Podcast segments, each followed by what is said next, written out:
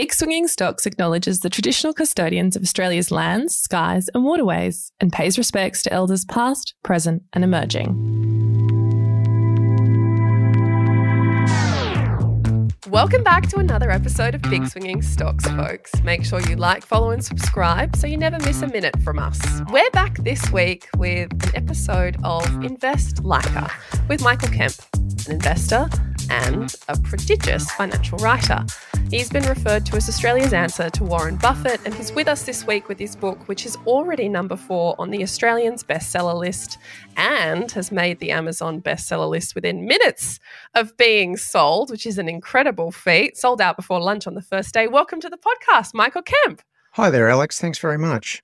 It's a pleasure having you on. Given you've spent so long, so much of your career, I should say, in finance, tell us what was your first financial or first investing memory? How does this all go back for you? Yeah, my first investing memory was when I was 11 years old. I remember buying a corporate debenture. I worked as a paper boy. At 11? Yeah, six days a week. I used to get up out of bed before I started school, deliver papers, and I saved my money and I bought a corporate debenture. So that's my first investment. It didn't move the dial, but I've been investing seriously in stocks since the mid 80s. That's incredible. You'll have to tell us later what a debenture is. But 11, paperboy, and obviously budding investor. So I can see why there's the Warren Buffett comparison, because clearly this was something on your mind at a young age. I wouldn't even stoop to tie up Warren Buffett's bootlaces, to be quite honest. I don't think that's a comparison that I'll live with. I have so much respect for the man. So tell us a bit about your career. So how did it all come about to today? I actually, Aleks, strangely graduated as a dentist from Melbourne University and realized very, very quickly that it wasn't satisfying my passion. So I did an MBA at Monash, got a job in the financial markets with Bankers Trust just before the crash of October 87. Worked as an interest rate liability manager at the Wheat Board. And then I worked in corporate finance with Potter Warburg, working in Melbourne, Sydney, and overseas. But I've also worked 10 years as a financial analyst and writer, and I've written three investment books. But I've always been passionate about investing throughout my entire adult life. It's something that I'm very, very, very passionate about. What is it about it that attracts you to it? It's the intellectual challenge. A lot of people think investing is purely about making money, but for me, it's a lot more than that. For me, it's very, very much the intellectual about philosophy, psychology, mathematics, accounting, and history. I'm very passionate about financial history. So it's the education side. And because it's such a huge, huge thing, huge, huge area, I've never stopped learning. Oh, that's really lovely. So let's talk about your book. You said you've published three. The most recent one that I think just came out yeah, a few weeks ago. A few weeks, few weeks ago, ago. Is yeah. the Ulysses contract. So you're going to have to, speaking of education, explain to me how the title came to be about. Yeah, I look, I came across the term a couple of years ago and it just thought it was so appropriate to finance because very, very quickly, Aleks, this, the story of Ulysses, he's a character in Homer's epic poem, The Odyssey, which was written 700 years before Jesus Christ was a boy. Ulysses is the king of a Greek island called Ithaca. And the part of the story that most people remember is when Ulysses is returning home to Ithaca after the Trojan War. He's about to sail his boat past an island that's inhabited by sirens, and those sirens sing beautifully and lure sailors to sail their boats onto the rocks and to their deaths. So Ulysses told his men to put wax in their ears so they couldn't hear the sirens. But Ulysses wanted to hear them himself. So rather than placing wax in his own ears, he asked the men to tie him firmly to the ship's mast. So he knew that to resist the seduction that he was about to be exposed to, he needed to put something in place now that would stop him from behaving stupidly later on. And I thought it had perfect application to financial markets because a lot of investors start their investment journey with good intention, but along the way, there are so many hazards, which I refer to in my book as financial sirens. And I identify each that divert your attention away from what should be solid and correct investing. And I, I actually, the last chapter of the book is about a Ulysses contract that you can put in place that will help you stop falling prey to all the financial sirens are out there. So, a lot of our guests we ask about their investing philosophy, but yours is clearly around almost investing mindset. So, let's talk a little bit about those oh, sirens. Yeah. What are oh, they? Oh, yeah. Oh, yeah. What you say is so true, Aleks, because when I started investing, I thought it was all, I came at it like a scientist. I thought it was all about maths and accounting, but it's not. It's not just that. In fact, that's a small part of it. The biggest part is appreciating the psychology of the investors that make up the market. And I identified many sirens, but the most powerful ones, the ones that deceive us the most, are often generated in our own mind. And that's exactly why investment great Ben Graham wrote in his book, The Intelligent Investor. The investor's chief problem and even his worst enemy is likely to be himself. Humans don't think straight. And it even gets worse when money is involved. We're irrational, we're biased, we come to conclusions far too quickly. And then when we come to that conclusion, we seek out information that confirms it. I love that old saying it ain't what you don't know that gets you into trouble, it's what you know for sure that just ain't so. And at the center of my book, I'm driven by what the German Karl Ludwig Börne wrote a couple of centuries ago losing an illusion makes you wiser than finding a truth. So I hit a lot of illusions. I dragged them kicking and screaming through a sieve of logic in the book. Another internal siren is emotion. When you're fearful, you can't think straight. When you're greedy, you can't think straight. When you're angry, when you're upset over a financial loss. The problem, of course, is that humans are extremely emotional and they get even more emotional around money. Another one's the crowd. We are influenced by the crowd. Now, the stock market is like every other market. It's made up of people. And where there's a lot of people that make up a market, a prevailing sentiment can become unified. Frenchman Gustave Le Bon wrote a book called The Crowd, and in it he said, In crowds, it is stupidity and not mother wit that is accumulated. In life, apparently, there's safety in numbers, and that may work in the wild. It may work when someone cries out fire or someone's running around with a knife. But when it comes to the stock market, it's not necessarily the case. I mean, I saw it firsthand in October 87, Aleks. I was on the stock market floor on the 20th of October 87. And for those of you who don't know what happened that day, the Australian stock market plummeted by 25%. It's the biggest one day percentage fall in history. Now, 25% is not a number, it's a gut wrenching emotion. And there was total capitulation that day. But the interesting thing about it is why did the Aussie share market fall 25%? It fell for no other reason than the US market had collapsed by 23% just hours earlier. We just blindly followed. So you could ask the question, why did the US market collapse? You'd think it'd be a case of Captain Obvious, wouldn't you?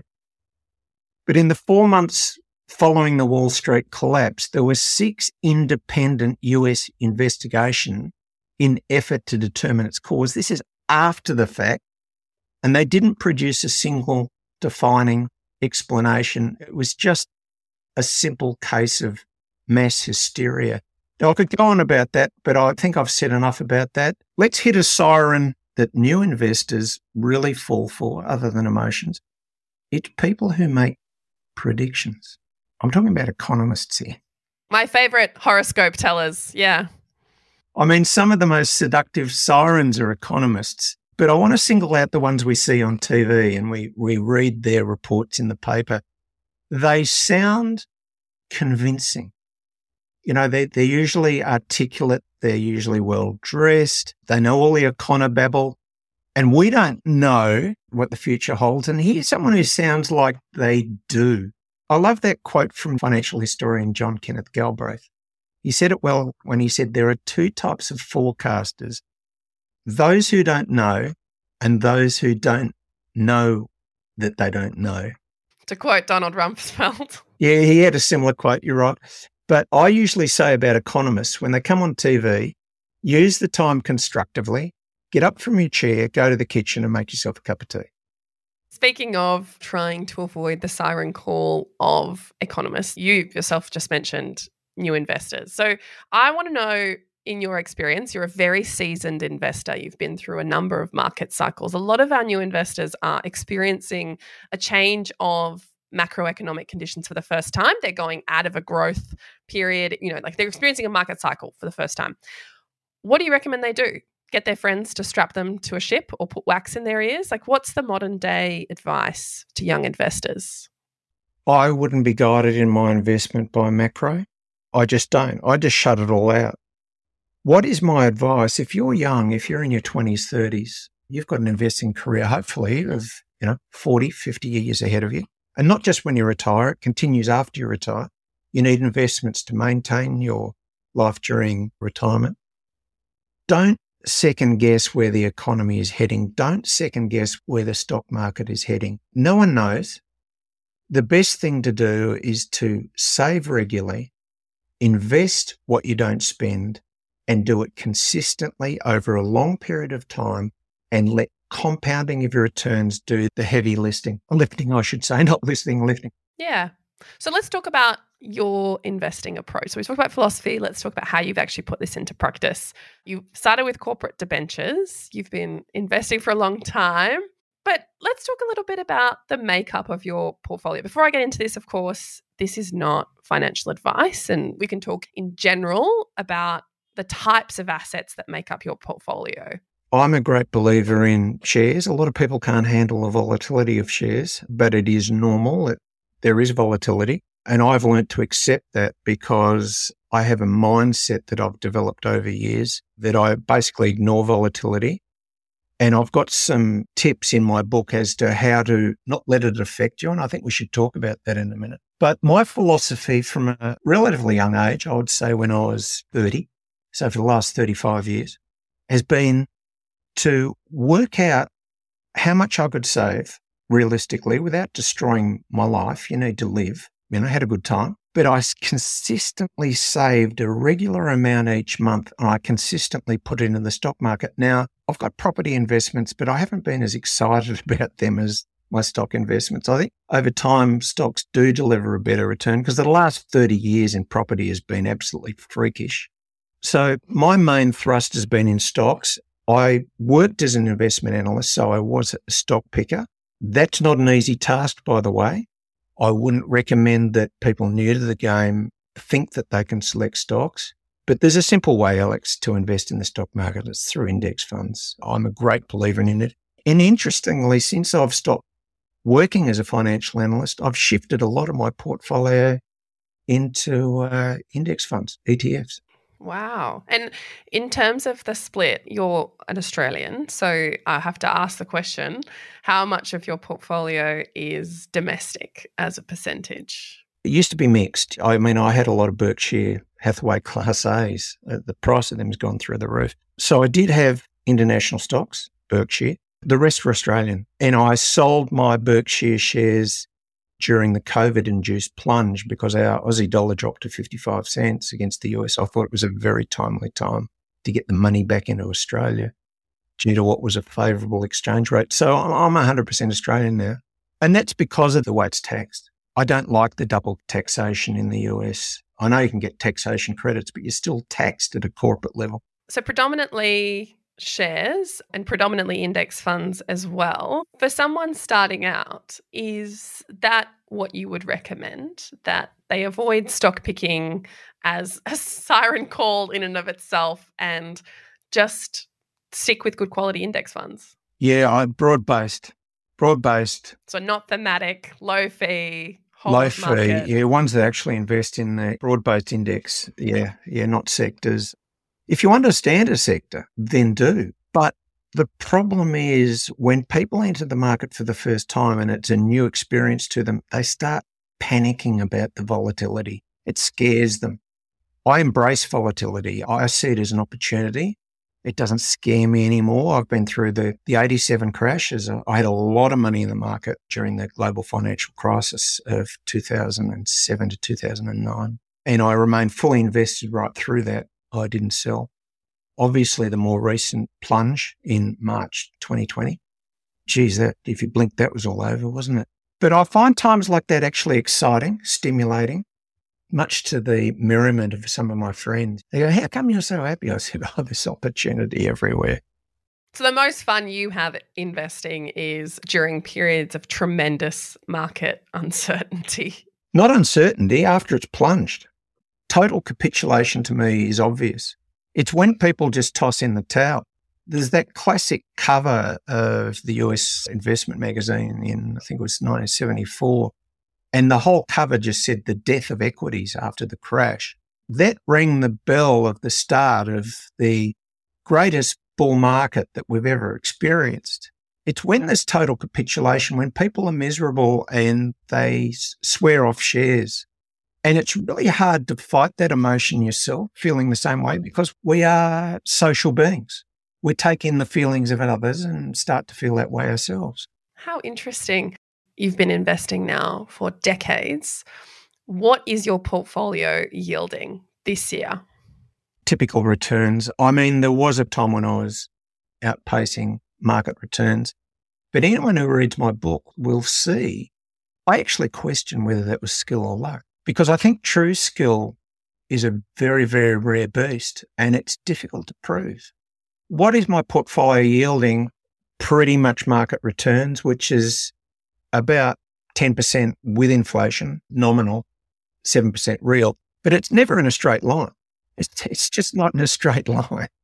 I have good years, I have bad years. So you don't take last year's return as an indication of what you're going to get long term. Yeah, that's a really tough lesson for young investors, especially for a lot of them. Like there was a huge influx of investors into the market. And after that one, for anyone that started investing in 2020, you would have experienced insane growth. Mm. The market where people who have experienced it over the last 30 years is really distorted at the moment. It's the property market. January 1990, the overnight cash rate in Australia was 17.5%. And as we know, last year it dropped to a low of 0.1. I'll tell you why that's such so distorted and how it impacted property. It's so distorted because that was the highest interest rate in two or three millennia and it was the lowest rate in two or three millennia. Anyone who has been alive since 1991 has experienced the highest interest rates on record and the lowest. And we all know that how do you afford a property? You borrow money. Interest is the cost of using someone else's money. So the affordability of houses since 1990 has gone through the roof. And I really, really feel for the generation that is trying to buy a new house presently. What really gets on my goat is to hear baby boomers, those between 46, born between 46 and 64, so I fit in there, saying, ah, back in my day, I went without this and I went without that and I didn't have smashed avocado on toast and I did, you know, and I saved up the money. They're dreaming, Aleks, because houses were far more affordable. Even though interest rates were high, I bought my first house for 60 grand. I think it's a combination of everyone can only relate to their own experience. And so my grandparents and, and your generation and my mum's generation, like my grandparents are post war babies, but they experienced these great returns in the property market. And yes, they did sacrifice and they worked very hard, but they cannot compute the asset price increase, like the debt to equity. Like, you know, they were maybe a three to one debt to income ratio. We're now talking about 12 in Sydney for a lot of people. And you know why they can't, Aleks, is because they don't have a handle on history. I mean, if you look at long term property returns, and there's, there's, a great study by a guy called Piet Eichholtz. He conducted the study in the 70s and he looked at long term property returns. I'm talking about since the 1600s. Properties pretty much track with inflation. Now, my first property, no, my second property actually, which I bought in a nice suburb here in Melbourne. I was 20, how old was I? I was 27 years old. Now, let's put this into perspective. 27 years old, and I bought a nice property in a nice suburb in Melbourne. It cost me $147,000. That sold recently, a couple of years ago, for 4 million. Land value because they're bulldozing the house. Now, you tell me what 27 year old can afford a $4 million house. They'd need a, a deposit of 800 grand. Who can save that up at that age? And they'd be making repayments, what, a couple of hundred thousand dollars a year. To tell me that the property market is because people can't save properly these days is an absolute fiction. I feel sorry for young people. The gaslighting in the media needs to stop as a first stop. But the reality of the situation for young people is that there is very little that can be done outside of political will to change the house pricing situation. I'll tell you the lucky ones, Aleks. I'll tell you the lucky ones, the lucky millennials, are the ones whose parents recognize it, recognize the issue, and actually help them buy a house. They say, I've had this massive windfall.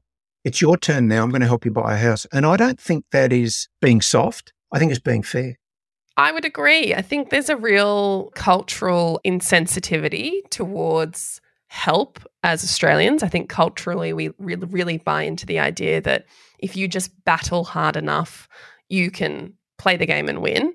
But the stakes in the game have gotten increasingly more difficult.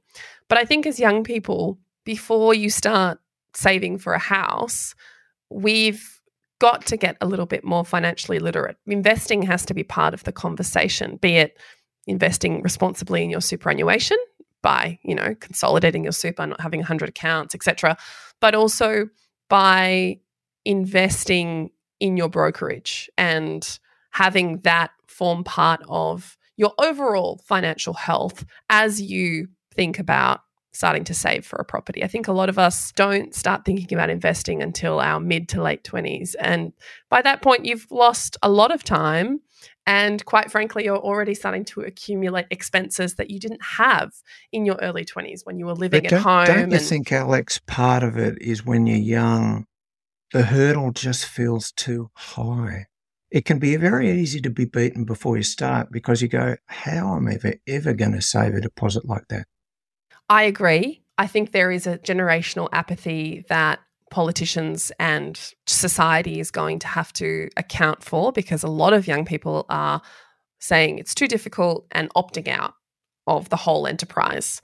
But the problem with that is that the system is not set up to deal with young people not having homes. Our superannuation assumes you have a paid off home at retirement. The whole system is predisposed and is predicated on this assumption, which is increasingly tenuous, that you have a home. Our rental laws incentivize home ownership. That's why we don't have long term leases. That's why tenancy is in favor of landlords. Our superannuation system assumes that you have a home at retirement. It doesn't assume you're going to draw down 200K to pay off your mortgage. Our tax system assumes you have a home. The capital gains tax and the stamp duty concessions that come with first home ownership and selling a home, downsizing a home, all in favor of home ownership. So there's a much bigger holistic conversation that needs to happen around how we deal with this. The situation will ultimately self level, but that doesn't help the current generation. I mean, uh, for example, those figures I gave you before of my house that cost 147 became 4 million. I just cranked some figures out on that the other day. That's a compounded annual return of 10%. Now, over that period, inflation ran on an average of three. For houses to outstrip inflation by 7% compounded over a period from 1985 to 2002 is ridiculous. And that's why they've become so affordable. And the reason is because interest rates have plummeted from seven and a half down to zero. So it was a natural force tailwind behind prices where affordability wasn't about interest rates. It was about the capital value. Now, it will right itself with time, Aleks, but not in a hurry. And I wouldn't be thinking about property prices over the next 30 years having anywhere near the capital gain they have in the last 30. But how does that help people now looking for a house? And that's why I think some baby boomers who can afford it need to step up for their kids. Yeah, well, they're the same baby boomers that disagree that it's harder these days. They've got no perspective. They've got no perspective, Aleks. I agree. And I think, it, again, it, like I said, I think it's difficult for them to put themselves in our shoes when they're not living the life that we are. And they're not facing into these problems the way their children and grandchildren are. I have a 31 year old daughter who's recently married, recently had her first child. Gee, I can put myself in her shoes. I've had this discussion with her many times, and I won't talk about what I'm doing on a personal level to help her and her husband, but I just feel that it is the right thing to do. Gee, we got off on a tangent then, didn't we? We did. We, we went really went down the property route. We were on the same soapbox, I can see. Yeah. I think the outcome here is that young people should utilize whatever means they have available, whether it be investing, whether it be asking your parents for help. You know, getting wealthier is so, so important to financial stability, be it through property or investing and just generally good financial habits. So, for anyone that is interested in finding out more, I think the Ulysses contract is available at all good bookstores and on Amazon. Everywhere, even Big W's picked it up. There you go, folks. You can pick up a copy of the Ulysses contract at all good bookstores, including Big W. Uh, and Michael, thank you so much for joining us on this week's episode. That's okay, Aleks. Loved it. Pleasure. Speak soon. And thanks, folks, for listening. We'll speak, see you next week. Bye. This podcast is brought to you by Selfwealth and operates under AFSL number 421789 as general advice only. Because we can't take into account your personal objectives or financial situation, you should seek independent professional financial advice before making any investment decision. For more information and our financial disclosure statement, check the show notes.